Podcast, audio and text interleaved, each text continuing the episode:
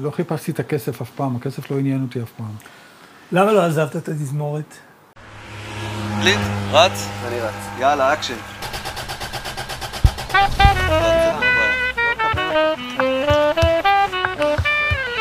פתאום או...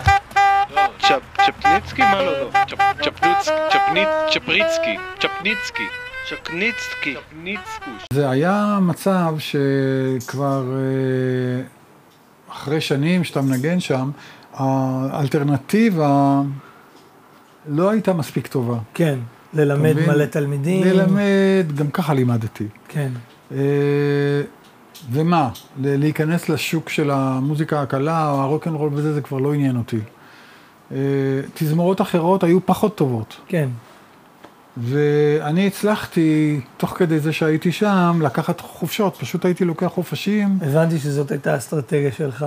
זה מה שעשיתי. אני בכל ה... הרבה מהסיורים בקיץ שלהם, שהם היו נוסעים לחודש, לפעמים יותר, אני הייתי משתחרר ועושה כל מיני פרויקטים עם אה, כל מיני אנשים, כל מיני דברים, אה, ואז ככה איכשהו הצלחתי לנהל איזה שניים, שלושה עולמות, כאילו, מחוץ לתזמורת. ועדיין היה חשוב לך להגיע לשם ולתת את הכי...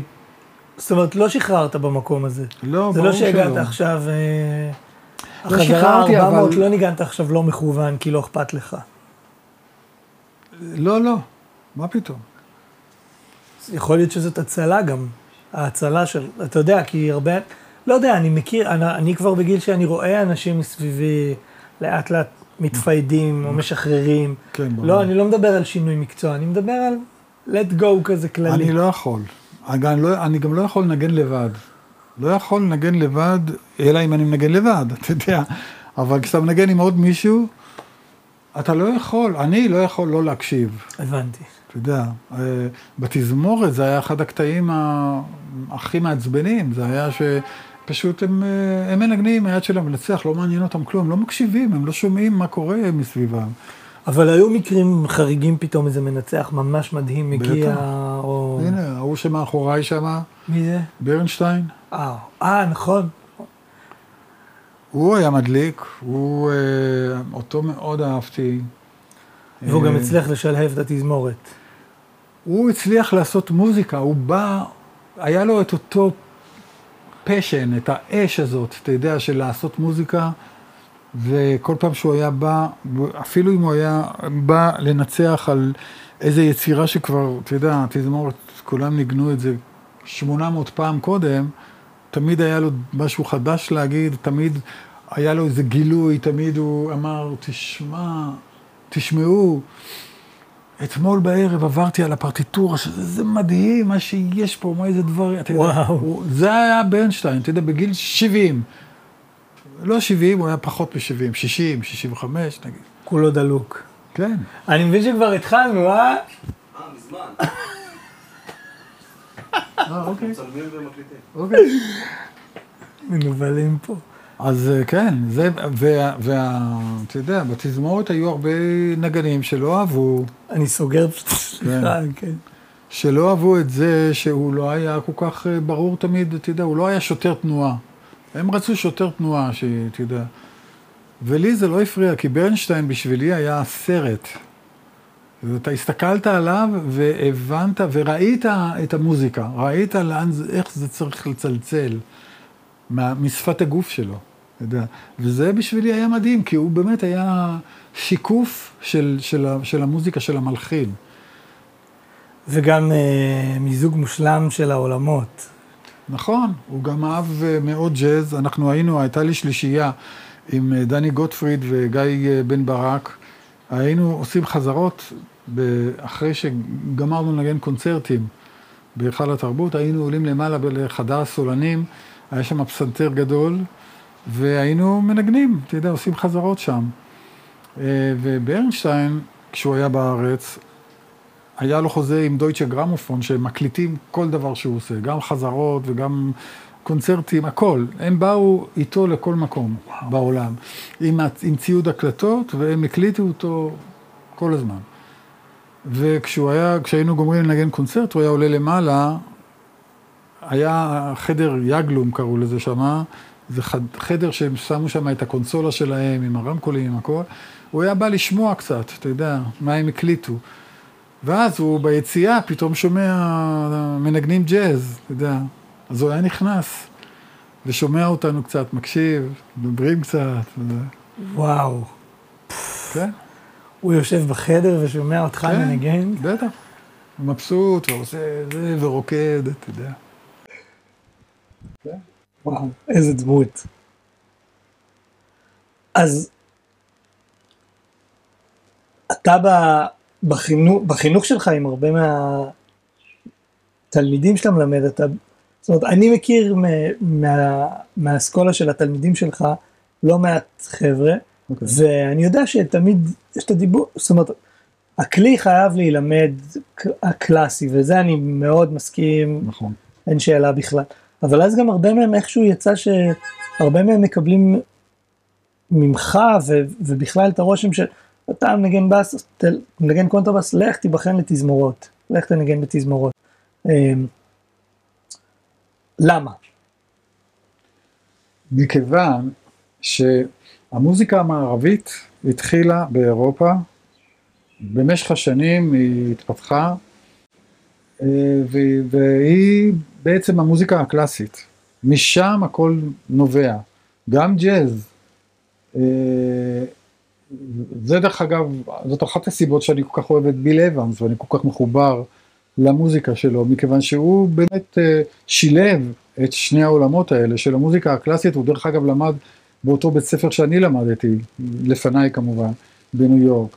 אה, ואתה לא יכול לברוח מזה אם אתה רוצה, וזה דרך אגב קשור לעניין הטכני של איך מנגנים את הקונטרבאס.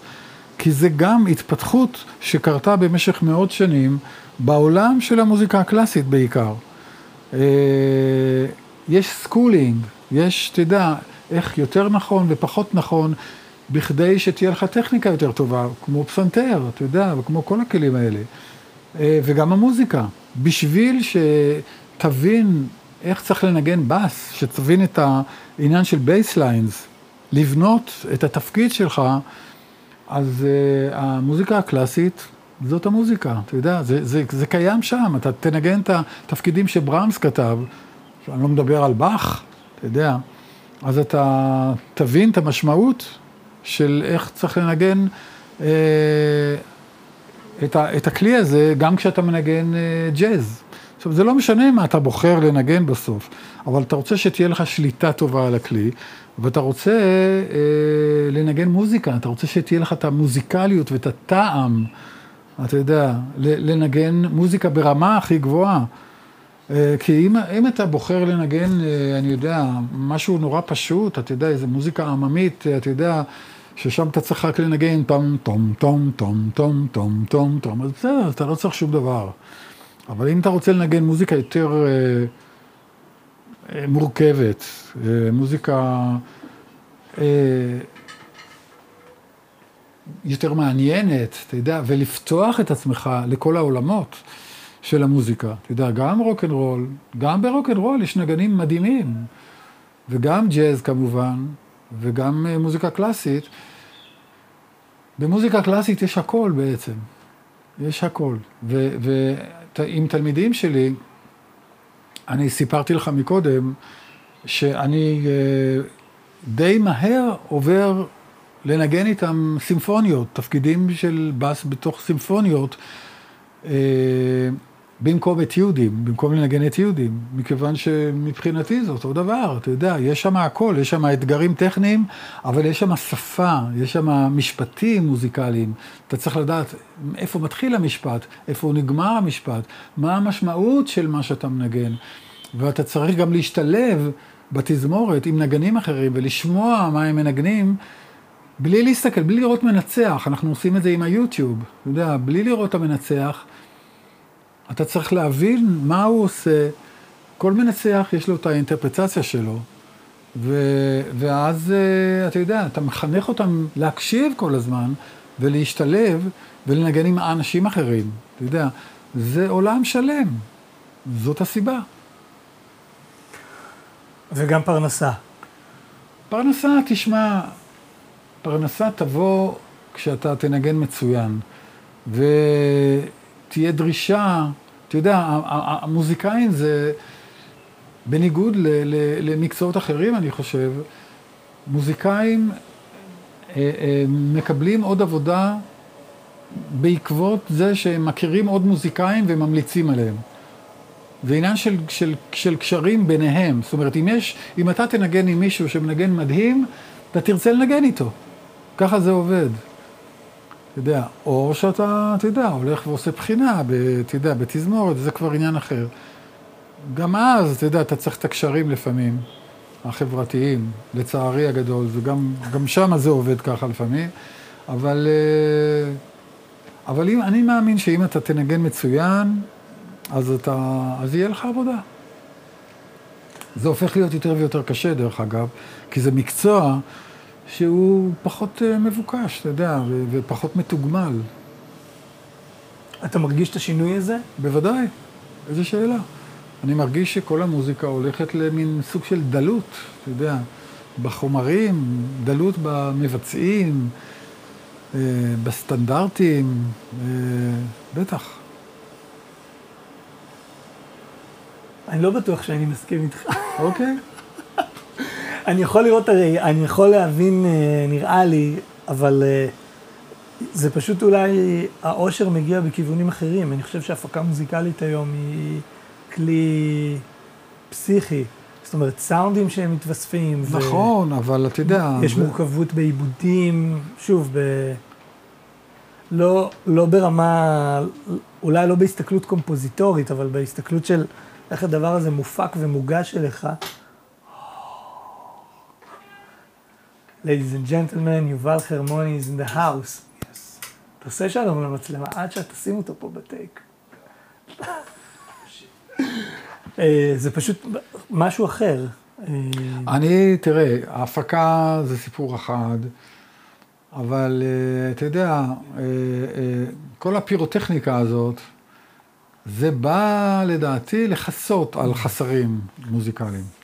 ואתה יודע, כשאתה שומע זמרים שלא יודעים ממש לשיר, שאין להם מושג איך צריך לשיר, אה, נגנים שלא יודעים לנגן, אבל כולם מנגנים ושרים וכותבים. אה, שני אקורדים, אתה יודע, ההרמוניה כל כך אה, דלה, כל כך לא מעניינת, קצבים לא מעניינים, אתה יודע, קצב זה עולם שלם. אז אני לא אומר שזה לא קיים, אני, אני לא אומר שזה, שאין נגנים טובים, יש נגנים פנטסטיים, יש כישרונות מדהימים. לצערי, העולם כל כך השתנה, והרדיפה הזאת אחרי ה... להיות סלב, אתה יודע, מגיל צעיר כל כך, אתה יודע, ולעשות כסף ולהתפרסם, ושיהיה לך כבר את הכוח הזה וזה, בלי לעבוד קשה, בלי זה לא לעבור שונה את ממה כל שהיה ה... פעם? זה זה לא שונה פשוט יותר מאוד. כמות? אני חושב שזה מאוד מאוד שונה ממה שהיה פעם. כן? אני חושב שכן, אני חושב שהאינטרנט, עם כל הדברים המדהימים שהוא הביא, הוא גם uh, עשה הרבה הרבה נזק. אבל אני יכול לבוא ולהגיד, אתה שרת וכתבת שירים, ואז הלכת וניגנת, והלכת לנגן ג'אז, אז גם אתה שלחת ידיים במלא מלא כיוונים. נכון, בוודאי, אני לא אומר לא, לא, כי לשלוח את... אמרת, כל אחד כותב, כל אחד שר. לא, אני אומר אנשים שהם לא מוכשרים מספיק, או שאין להם, שהם לא למדו מספיק, שהם לא השקיעו מספיק. על זה אני מדבר, אני לא מדבר על אה, לנגן מוז... מוזיקה כזאת או אחרת. מוזיקה זה לא משנה מה אתה מנגן. אם אתה מנגן, אם אתה ברוק אנד רול או מוזיקה קלאסית, על, לא על זה אני מדבר. אני מדבר על, לא משנה מה אתה עושה, כמה טוב אתה עושה את זה. כמה אתה באמת משקיע, כמה אתה באמת uh, הולך לעומק. גם בטקסטים שאתה מחבר, וגם במוזיקה שאתה כותב, וגם בביצוע, אתה יודע. אה, אני חושב שיש כישרונות מדהימים, אני לא אומר, אתה יודע, אני לא יורד על כולם, כאילו, אני לא עושה הכללות. אבל אה, לצערי, הסטנדרט, אתה יודע, הולך למחנה המשותף הנמוך. יש דברים שקורים היום שאתה מקשיב ואוהב, שאתה יכול להגיד? כן, יש הרבה, תשמע, יש... אה, תראה, אני למשל, הפרויקט האחרון שעשיתי עם שלום, אה, שלום חנוך, למשל, אני הלכתי לעשות את זה מכיוון שאני חושב ששלום הוא כישרון מדהים. עכשיו, שלום לא למד מוזיקה, הוא לא יודע מוזיקה. אם אתה תגיד לו, אתה יודע, תשאל אותו איזה אקורד זה או זה, הוא לא ידע. אה, הוא מחפש, אתה יודע, אבל הוא כל כך מוכשר, הוא כל כך מוזיקלי, הוא כזה יצירתי, והטקסטים שהוא כותב הם ברמה של משורר, הם לא ברמה של, אה, של שיר למצ, למצעד הפזמונים. וזאת הסיבה שעשיתי את זה, כי אני מחפש את האיכות. זאת הרדיפה שלי כל הזמן, וזה לא משנה איפה. ו... ועשינו את הפרויקט הזה בגלל זה, אתה יודע. אה, ואני אעשה את זה עם כל אחד, וזה לא משנה איפה הוא, אתה יודע, ומה, ואני עושה את זה עדיין. אתה יודע, הרבה אנשים שפונים אליי, אם זה משהו שמאוד מוצא חן בעיניי, ואני רואה שם את האיכות של הדבר הזה, אני אעשה את זה. על זה אני מדבר. זה מה שחשוב לי. יש מוזיקאים צעירים שאתה שומע היום שאתה אוהב? בוודאי. שמות, אתה יכול... תראה, אני עובד עם, אה, למשל, תומר בר וניצן בר, זה שני חבר'ה שאנחנו מנגנים ביחד, אה, עשינו את הפרויקט הזה של לנגן ביל אבנס. כל התגובות, פרוטקט, סתם. כן. אה, כן, בחדר הזה אף אחד לא שמע עליהם, אבל עדיין, אתה יודע, כדאי להזכיר אותם. אבל יש עוד הרבה, בטח, אתה יודע, יש באמת, בלי סוף. אתה יודע, ניגנתי עם, אה, עם הרבה מוזיקה, עם עופרי נחמיה, אתה יודע, מה, אני לא צריך להגיד לך, כולם מכירים, אתה יודע, כולם יודעים, אתה יודע, כמה אנשים מוכשרים יש בג'אז בכלל, אתה יודע. ובחזית של מוזיקה קלה? יש גם, אתה יודע, אני לא, אני לא כל כך שומע מוזיקה קלה, אתה יודע, בזמן החופשי שלי, אני לא, זה לא הדבר שאני מעדיף לשמוע, כש, אתה יודע, כשאני רוצה לשמוע מוזיקה. אני בדרך כלל יותר מקשיב לג'אז, פיוז'ן, אתה יודע, דברים כאלה. ומוזיקה קלאסית. לפני שנפגשנו חשבתי, אני קראתי עליך וגם אני יודע, כי אתה יודע, גדל, גדלתי פה ו... ואני תמיד מנסה לראות מאיזה זווית, אה, מאיזה זווית להגיע ומאוד התרשמתי מה... מהיקף הפעולה שלך.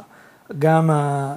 זאת אומרת, גם המקום של אה, מבצע זמר, גם מקום של קונטרבסיסט, גם עם קריירה כמוזיקאי קלאסי, וגם המקום של יוצר, וגם המקום של נגן בס ג'אז, ו, וגם בתחום של הפקות. אה, בעצם נגעת בכל הדברים. אה, וזה מאוד מאוד מרשים אותי, שאני מגיע מתקופה שבה כאילו באיזשהו מקום התמה המרכזית הייתה, אם אתה רוצה להצליח במשהו, אתה צריך להיות מאוד מאוד ספציפי, mm-hmm. מאוד ממוקד מטרה. הרגשתי שזה היה משהו מאוד מאוד חזק בקרב החבר'ה של, לא יודע, שנות התשעים והאלפיים נגיד, אמ, שצמחנו וזה היה, אתה צריך לבחור מה אתה רוצה להיות. Mm-hmm. אתה רוצה להיות סקסופוניסט ג'אז, תהיה את זה. כן. ואל תתפזר יותר מדי. Mm-hmm. אם תתפ... בשלב אחר אתה יכול להתפזר, אבל לא עכשיו. כן. ואתה הספקת המון המון דברים, ובגיל מאוד מאוד צעיר. זאת אומרת, כל הדברים שמניתי עכשיו קרו די במקביל כל הזמן. Mm-hmm. ו... אז באתי לשאול אותך על זה, כי זה מהזווית שלי ומאיפה שאני גדלתי, זה מאוד מרשים, הגישה הזאת של איש אשכולות, ואני גדלתי במקום של אל תהיה, תהיה נינג'ה במשהו אחד, ואז דברים יסתדרו. אבל אז חשבתי על זה עוד קצת, והבנתי שבתקופה שלך, זה היה מה שהיה מאוד נפוץ. אנשים היו עושים המון דברים, זאת אומרת, לא, אולי, לא ב, אולי לא בהיקף של מה שאתה עשית, באמת לנגן עכשיו עם הפילהרמונית קריירה של 40 שנה, וגם להיות הבסיסט הכי עסוק בארץ, אולי לא באקסטרים הזה, אבל זה היה משהו שהיה מאוד מקובל, שהיית עושה גם את זה וגם את זה, היית פסנתרן ג'אז, ואז היית גם מלווה בהופעות אה, של תיאטרון, וגם mm-hmm. היית מלמד ועושה כל מיני דברים. Mm-hmm. זה מעניין אותי לשמוע קודם כל, איך בכלל, האם אתה נמשכת לכל הדברים האלה, זה קרה במקרה, אמ, וגם מה המחשבות שלך על, ה, על הפיזור הזה לעומת המיקוד שהגיע כמה דורות אחר כך. כן. עכשיו אני בכלל מרגיש שחזרנו קצת לפיזור, שכל אחד צריך לעשות מלא דברים, גם mm-hmm. לשיר, גם לנגן. כן. זה סתם מעניין אותי לשמוע אם יש לך מחשבות על זה. יש לי, תראה, המחשבות שלי... אה... חלק מזה זה אופי, אופי חלש, של, של אחד שלא יודע מה להחליט. לא, ברצינות, אני חושב זו התפתחות, ש... התפתחות מאוחרת אפשר להגיד, אתה יודע, כי אני... אה, ב... ב... את, ה... את, ה... את המסע הזה ש... אל המוזיקה התחלתי נגיד בגיל שבע בערך, כש... כשלמדתי כינור. במשך שלוש שנים, וזרקתי את הכינור כי ממש לא התחברתי לזה, ולא התחברתי גם למורה שלימד אותי. ואז אה, נדלקתי על, על מוזיקה ישראלית, על שירים ישראלים, זמרים ישראלים. אה, קניתי לי גיטרה, התחלתי לנגן גיטרה לבד, ולמצוא את האקורדים, אתה יודע, וללוות את עצמי לשיר. וזה מה שעשיתי ככה מגיל 13-14. ואז, אה, אתה יודע, וזאת הייתה הדרך שלי עד אז, עד, נכנסתי אחר כך ללהקת הנחל, התקבלתי ללהקת הנחל. התקבלתי בתור זמר, ובעצם השתמשו בי בתור גיטריסט. כי uh, משום מה, הם, הם לא חשבו שאני רקדן מי יודע מה, והם צדקו. Uh, והיו להם מספיק כוכבים שם, אתה יודע. באיזה תקופה זה היה? זה היה בש... ב... בדיוק ב... לפני מלחמת ששת הימים, ב-67. אני... Uh, ואז היו שם המון כוכבים, היה... הייתה שולה חן, ומוטי פליישר, וססי קשת, ומנחם זילברמן, ושלום חנוך, ומי לא. אה, אז אתה יודע, הם... אה, עברתי לנגן גיטרה חשמלית פתאום, אתה יודע, בתוך התזמורת. ואז אז, אז בעצם אני הוכרחתי להיות פתאום מוזיקאי ולא זמר. יודע, לא למדתי כלום, לא ידעתי שום דבר, לא ידעתי מוזיקה. ובמקרה זה קרה ששלום, הוא השתחרר לפניי, הוא היה, הוא יותר מבוגר ממני, והם הקימו את השלושרים, והוא אה, שאל אותי, אני עמדתי להשתחרר, ואז שלושה חודשים לפני השחרור התחלתי לנגן אה, גיטרה בס, כי הבסיס שלנו השתחרר לפניי, ואני אה, נאלצתי לנגן גיטרה בס. ולחפש גיטריסט שיחליף אותי. ואז מצאתי את סנדרסון שהחליף אותי בלהקה. ואני, אה, ואז שלום פנה אליי ושאל אותי אם אני רוצה לנגן איתם. הם מתחילים להופיע. אמרתי לו, כן. לא היה לי מה לעשות, לא היה לי תוכניות, אתה יודע, ספציפיות. כך קרה שהתחלתי לנגן גיטרה בס.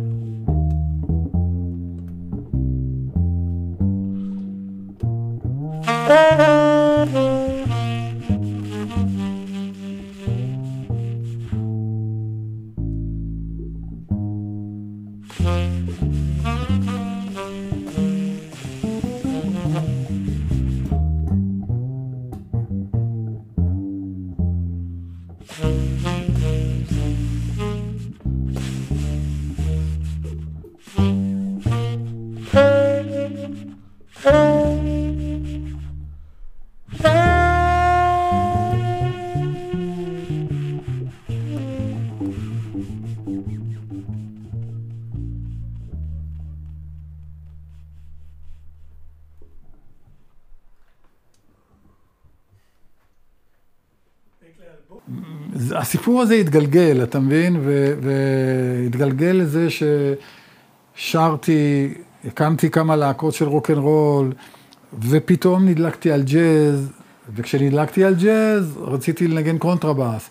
רציתי לנגן קונטרבאס, התחלתי לנגן, ללמוד פה, ונסעתי הברית.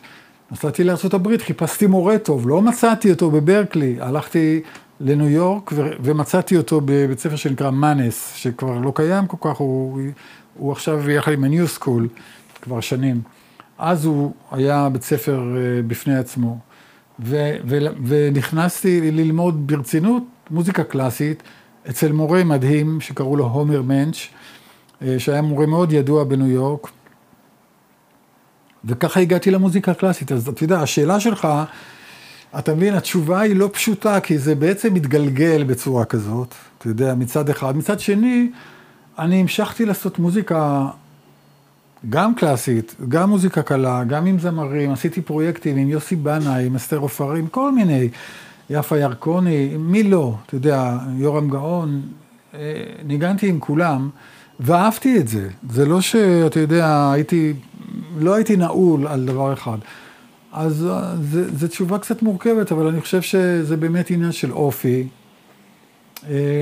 אני הייתי אה, אה, מנגן קונצרטים, גומר ב-11 בלילה, וטס לאיזה פאב, אתה יודע, או משהו כזה, איזה מועדון ג'אז, ומנגן עד 2-3 לפנות בוקר.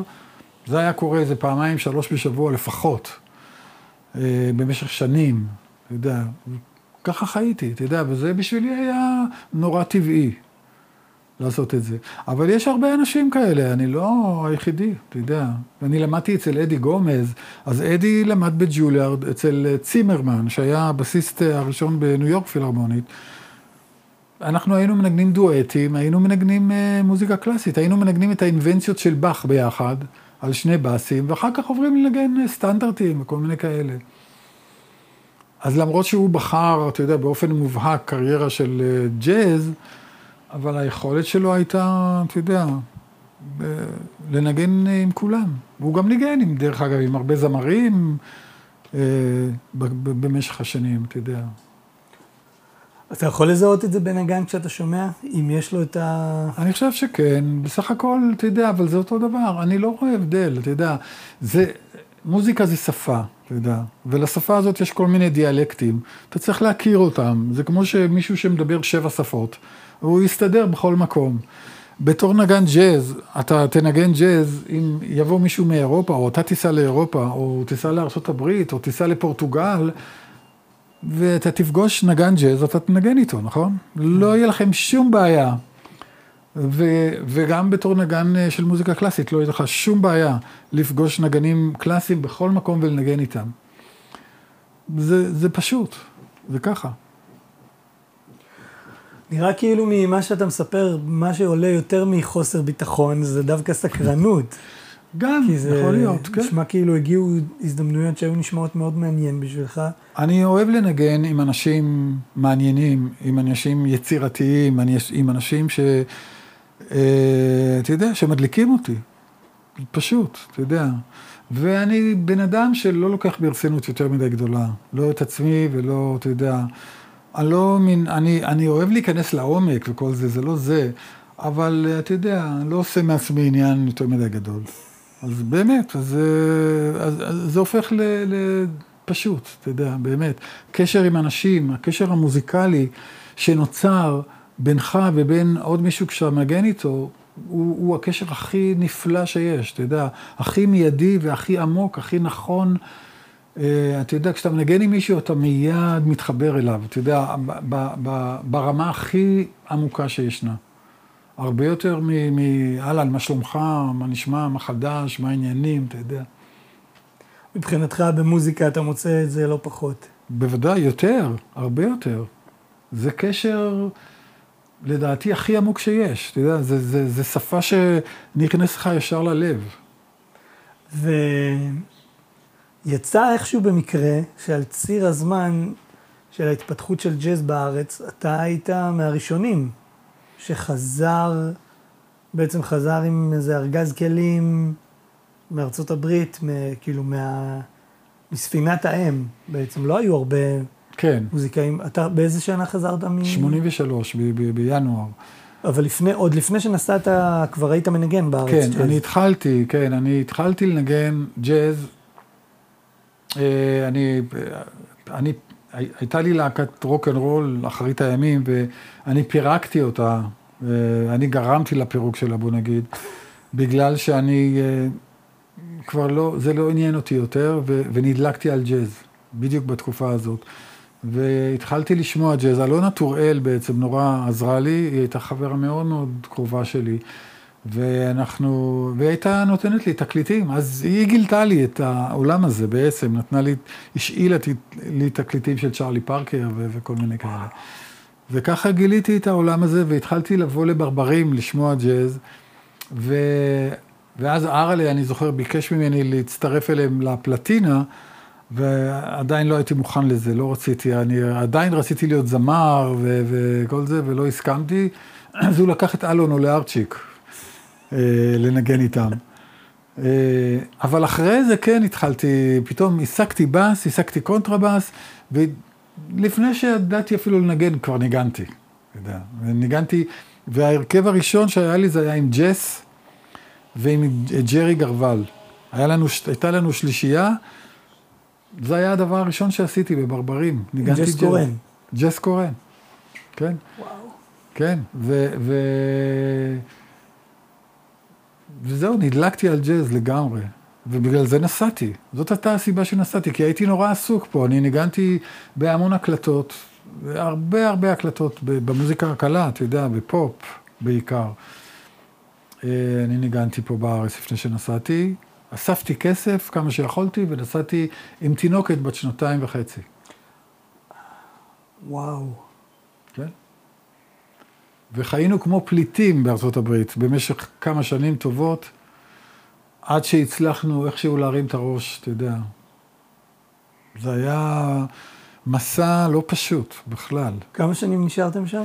היינו כמעט שמונה שנים, אה, לא מעט. לא מעט. בעיר, בניו יורק? לא בתוך מנהטן גרנו, גרנו בקווינס. לא היה לנו כסף לגור בתוך מנהטן. ושם אחרי שאתה לומד, אתה מתחיל גם קצת לנגן, לעבוד? זה גם היה קשה נורא, כי אה, לא היה לנו אה, רישיון עבודה, איך שהגענו. אה, כשהגענו לניו יורק, אז אחרי זה קצת פגשתי כל מיני חברים ישראלים שלי, אלברט היה שם, פיאמנטה, גורי, גילי, גילי דור, הם הגיעו לפניי, הם היו בברקלי לפניי, וירון גרשובסקי, וכשעזבתי את ברקלי והגעתי לניו יורק, גם זה סיפור ארוך, אתה יודע, זה סיפור, אפשר לכתוב ספר על, על, על הדבר הזה, אבל uh, התחלתי uh, בתהליך של לקבל גרין קארד, אתה יודע, בשביל שיהיה לי רישיון עבודה. וזה לקח איזה זמן, כמה חודשים עד שקיבלתי רישיון עבודה, אבל עבדתי גם ככה, בלי רישיון עבודה, אתה יודע, ועבדתי, ניגנתי חתונות, בר מצוות, אה, הרבה הקלטות של חסידים, יש לי מלא אוסף של תקליטים של אה, כל הזמרים החסידים האלה, שאז זה התחיל הטרנד הזה, של אה, כל מיני זמרים חסידים ש, ששרו רוק אנד רול, אתה יודע, ביידיש, ו, ואני הייתי הבסיס, כאילו, שניגן שם בניו יורק עם החבר'ה האלה. מועדונים, ניגנתי מועדונים ישראלים, באל אברהם, אה, וכל מיני מועדונים כאלה שהיו שם. זה מה שעשיתי. זה לקח הרבה הרבה זמן, ואשתי עבדה ב... היא הייתה תופרת, היא עבדה בתיקונים. אתה יודע, ב... ב... אנחנו הרווחנו, מה אני אגיד לך? 50 דולר לשבוע, זה מה שהרווחנו. אז... ואז אתה מגלה את המוזיקה הקלאסית ואומר, בוא נלך ל... ואז אני מגלה את המוזיקה הקלאסית בגלל שרציתי ללמוד אצל מורה טוב, כמו שאמרתי, ו... והתחלתי ללמוד במאנס, ומאנס חיפשו אז אינסטרומנטליסטים. אה, זה היה בית ספר יותר לתיאורטיקנים ולאנשים, של... לגיטריסטים דווקא, גיטריסטים קלאסיים. אה, והם רצו להקים תזמורת, ואתה יודע, ולמשוך אליהם אינסטרומנטליסטים. הומר התחיל ללמד שם באותה שנה, אז הוא אמר לי, כדאי לך לעשות שם בחינה, אולי תקבל מלגה, וזה מה שהיה. עשיתי בחינה וקיבלתי מלגה. ולמדתי שם ארבע שנים על מלגה מלאה, ואני הייתי הראשון שם בתזמורת שהם הקימו, ולא ידעתי כלום, אתה יודע, אני באתי ממקום אחר לגמרי, אתה יודע, ואני זוכר שהיו חזרות, למשל, של, אה, של התזמורת, חזרות קריאה, וניגנו את מה לראשונה. ואתה יודע, בפרק השלישי יש שם סולו של הבאס. טה דה בירה דה טי דה דה, אתה יודע, השיר הזה, הצרפתי, פררה ז'קה. לא היה לי מושג שזה מה שקורה שם, אתה יודע, אני קורא, אתה יודע, והיו עוד איזה שניים, שלושה בסיסטים בתזמורת, זה מגיע המקום הזה, ואני קורא ואני מנגן, אתה יודע, ואני רואה שאני מנגן לבד, אתה יודע, אף אחד לא מנגן איתי, ואני לא יודע מה קורה בכלל, אתה יודע. ועברתי את זה ככה, אתה יודע, ניגנתי את זה בקריאה מהדף, וכולם מחאו כפיים. ככה נכנסתי לעולם הזה של המוזיקה הקלאסית, אתה יודע, כמו אידיוט, אתה יודע, שלא מכיר שום דבר. אבל אהבתי את זה, מאוד אהבתי את זה. ואז שמעת שיש תזמורת, ידעת שיש תזמורת כן, בארץ. כן, היו לי דיבורים עם אדי למשל. אדי, אתה יודע, הוא היה מין מנטור כזה בשבילי. הוא אמר לי, תשמע, כדאי לך להיכנס לתזמורת. זה, אתה יודע, לנגן ג'אז בתור מקצוע זה חיים מאוד מאוד קשים. זה לא חיי משפחה. אני, זה הרס לי את החיי משפחה שלי, אתה צריך להיות on the road כל הזמן, אתה יודע, וכל זה. אה, וגם אהבתי את זה, האמת. אהבתי את זה. אה, אה, אדי גומז אמר לך את הדברים האלה. כן, כן. אה, כן, אנחנו בקשר עד היום. וואו. כן. ואז אמרת, אוקיי, בוא נבדוק. ואז אמרתי, ב- כן, בוא נבדוק, וזו הייתה הזדמנות. אלי יודע. הסקרן, כאילו, בוא, בוא נחזור לארץ לבדוק את זה. הייתה אה, הזדמנות, אה, כן, רציתי, רציתי איך שלא יהיה לממש את זה. אתה יודע, למדתי ארבע שנים והשקעתי המון בעניין הזה של מוזיקה קלאסית, אתה יודע, עבדתי, התאמנתי, זה היה לי נורא קשה, כי התחלתי לנגן קונטרבאס בגיל 25, וכולם זהו, צחקו קשה לך עליי. מוזיקה, זה קשה לך? כי זה נראה... זה היה לי סיפור- אז, אה, ל- ללמוד לנגן קונטרבאס, זה היה לי מאוד קשה. כן? כן, כי לא, לא היה לי קשה, אתה יודע, אבל מאיך שעברת בין דברים, זה נראה כאילו אתה די, יש לך כישרון. לא, לא, אבל, אבל אה, זה, תשמע, זאת הייתה השקעה מאוד גדולה. במוזיקה קלאסית, פו, זה הפחיד אותי גם נורא. ולנגן אודישנים, ולנגן סולו, זה, אתה יודע, זה היה לי מאוד קשה. זה גם חסר רחמים והכי חשוף שיש. בוודאי, וזה קשה, זה, זה כלי נורא קשה, נורא, אה, אתה יודע, ה- ה- ה- כשאתה רוצה לנגן, אה, אתה שומע אחד כמו גרי קאר, מכיר את גרי קאר? כשיצא אה, לך. כן, כן. אוקיי. יש לו איזה כמה דואטים שהוא עושה עם אה, קריסטיאן מקברייד, נראה לי. שהם נג... לא חושב. מלפני... לא, כשקריסטיאן היה צעיר. לא, אני לא חושב, אבל אה, הוא עשה דואט אחד עם ריצ'רד דייוויס. פעם. אוקיי. אבל אה, אז לא, אני מדבר על מישהו אחר. אתה מדבר על מישהו אחר. גרי קאר הוא נגן קלאסי, הוא לא מנגן ג'אז, הוא מנגן רק סולו על הבאס. הוא מנגן מגיל תשע או משהו כזה, ויש לו, זה שבעה דורות של נגני בס במשפחה שלו.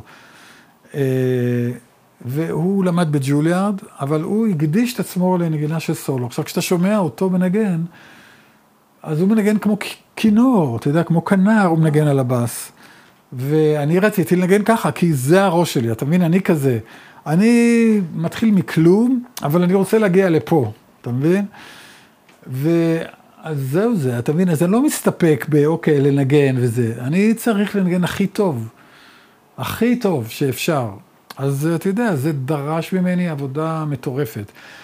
וגם נוסף לזה אהבתי את זה, וחשבתי שזה אולי הזדמנות לחזור לארץ, אתה יודע. אז עשיתי בחינה בתזמורת, שברתי את הבאס בדרך לפה, במטוס, כאילו, בשדה תעופה, ו... אבל עשיתי בחינה והתקבלתי. זהו. ואז אתה בעצם מנסה לג'נגל את כל הדברים ביחד, גם להצליח להמשיך לשיר וליצור. תראה, מאז שאני עזבתי את התזמורת, אז אני התפניתי לעשות אה, את הדברים האחרים, לא מוזיקה קלאסית. מוזיקה קלאסית, אני עזבתי את העניין של התזמורת, אני גם הודעתי להם שם, שלא, שלא יקראו לי לעשות אה, subbing, אתה יודע, בקבוצה. אה, כי, אתה יודע, 32 שנים הייתי שם, וחשבתי שזה הזמן לחתוך, אתה יודע. ומיד, איך שזה נגמר, עבדתי על תקליט כפול שעשיתי. וחזרתי לשיר, ויש לי הופעה שלי עם אדי רנרט, שאנחנו מופיעים ב, אה, בכל מיני מקומות קטנים. אה, ואני מלמד, ואני אה, מקליט, ואני מנגן ג'אז בכל מיני מועדונים ודברים כאלה. מנגן בבית, מנגן פסנתר. מה עוד צריך, אתה יודע. לגמרי. אבל במהלך ה-32 שנים האלה, איך אתה מצליח... אה... זה לא שסגרת עכשיו את כל הדלתות ואמרת, עכשיו אני רק מנגן קלאסי. 32 שנה זה לא, לא דקה. לא, אני ניגנתי המון דברים, כל הזמן. אני ניגנתי מוזיקה קלה כל הזמן. עשיתי תוכנית... איך עם... מצליחים לעשות את זה תוך כדי... לקחתי חופשים. משפחה לקחתי חופשים. ו... לקחתי חופשים מהתזמורת, בעיקר בקיץ, אה, כשמרוויחים הרבה כסף בחופשים האלה, כי הם נוסעים לחוץ לארץ, למסעות, טורים, אתה יודע, סיבובי הופעות באירופה, דרום אמריקה, כל מיני כאלה, לשלושה, ארבעה שבועות, חמישה שבועות, שישה שבועות, יש חופש של חודשיים או משהו כזה, אז uh, ויתרתי על הכסף הזה, ונשארתי בארץ, ועשיתי פרויקטים, עשיתי פרויקטים, uh, אסתר עופרים, פעם בפסטיבל ישראל, עשינו פרויקט של שירי רחל, uh, עשיתי פרויקט עם יוסי בנאי, שרץ איזה שנה או שנה וחצי או משהו כזה. ממש של... היית רואה את זה בא? היית פברואר מקבל תאריכים לקיץ ואומר, או, זו ההזדמנות שלי, בוא נתחיל עכשיו לתכנן מה אני אעשה בקיץ, איך זה ייראה, או אני... שזה היה יותר בזרימה. זה גם וגם, אתה יודע. זה, זה היה... אני לא הייתי מצלצל לאנשים בדרך כלל, אני לא, אני לא טיפוס כזה שמצלצל ומחפש, אה, אבל אה, אתה יודע, זה היה מגיע אליי. הייתי מנגן, ניגנתי עם יוסי הרבה פעמים. במשך השנים בהקלטות, אתה יודע, אם זה היה עם יוני רכטר, או אם זה היה, אתה יודע, דברים אחרים, או גם בניו יורק האמת ניגענו ביחד. התחברנו, יוסי פנה אליי, ורצה שנעשה משהו ביחד. אה, גם אסתר, היה לי, היו לי קשרים מאוד מאוד קרובים עם אסתר במשך הרבה שנים. אה, כל מיני אנשים שנדלקתי עליהם, אתה יודע, שאהבתי אותם. יפה ירקוני, למשל, היא נורא אהבה ג'אז, יפה. עשיתי לה פעם עיבוד אה, לשיר אחד, היא עשתה אלבום של דואטים. אז היא שרה עם, אה, עם החתן שלה, עם אה, סוויסה, מאיר סוויסה. אה, היא שרה שיר, עיניים ירוקות קוראים לזה.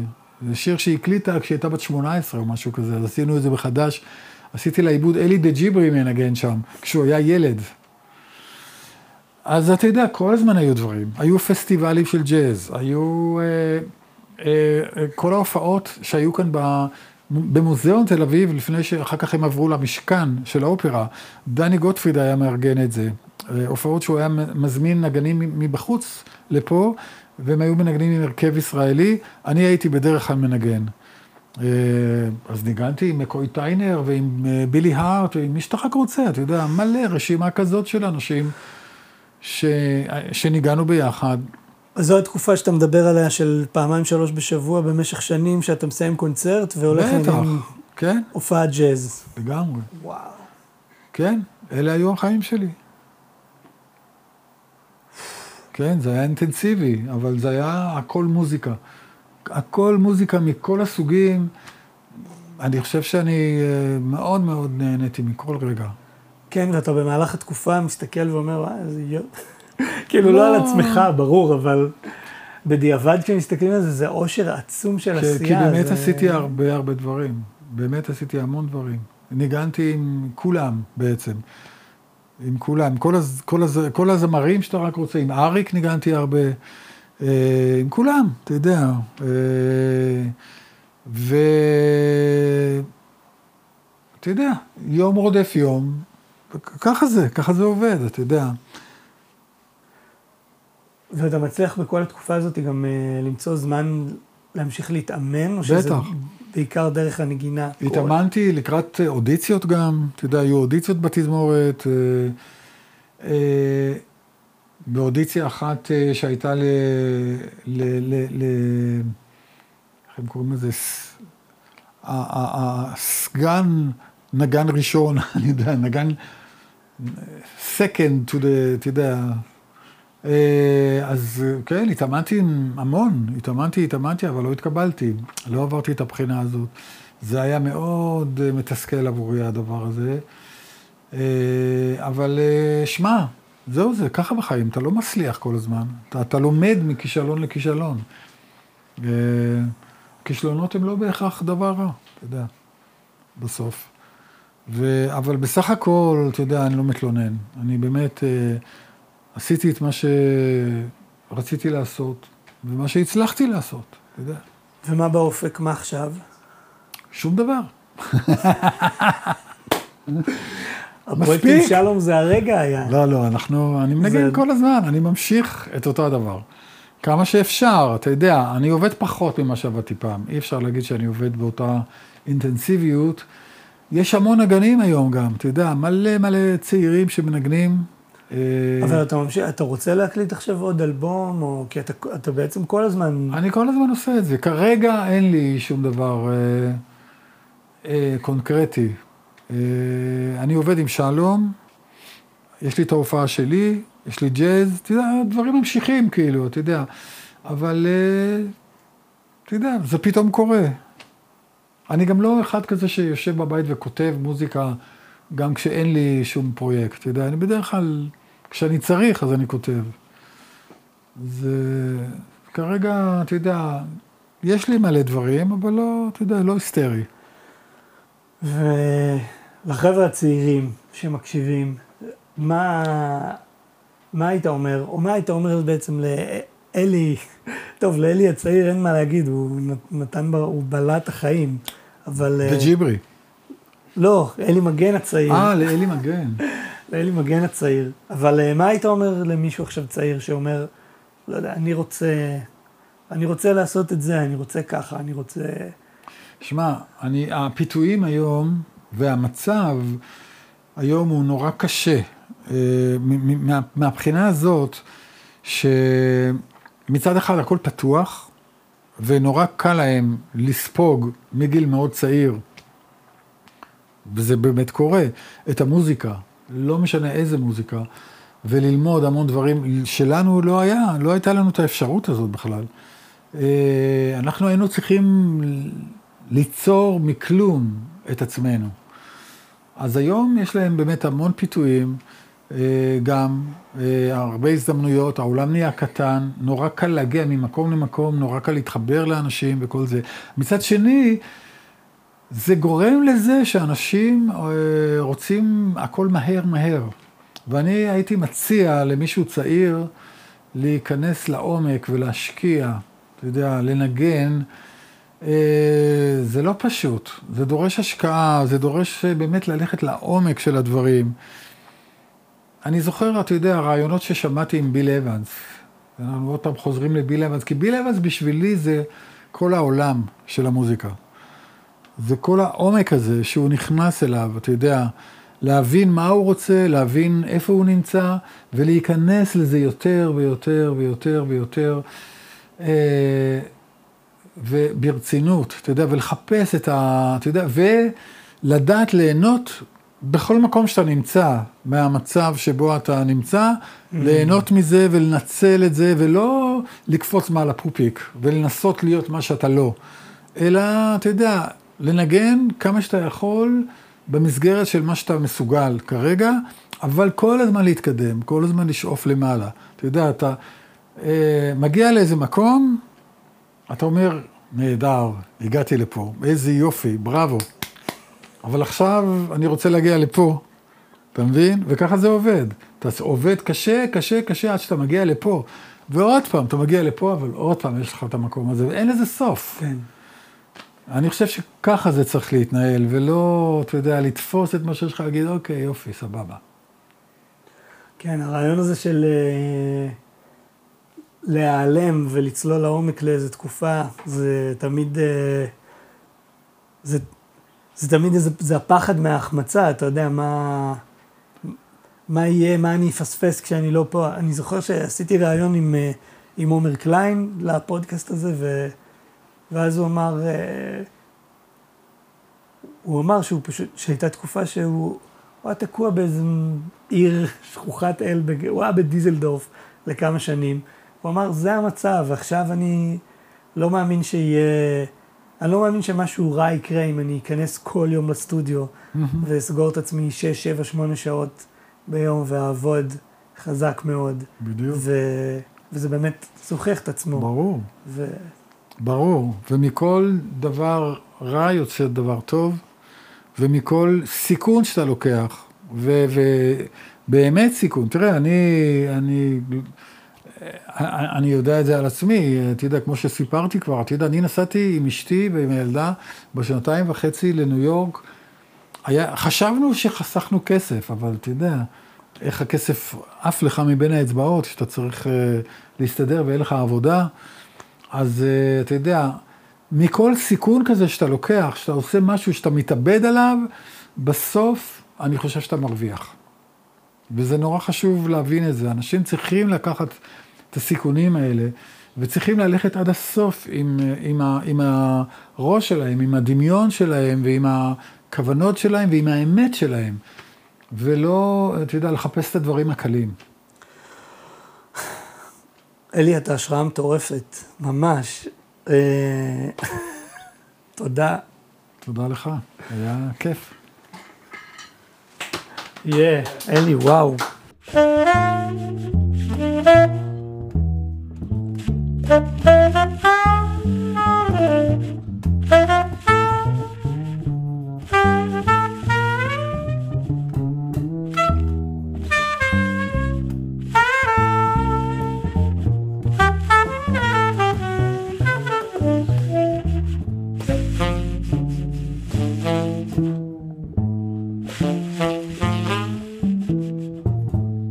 mm -hmm. you.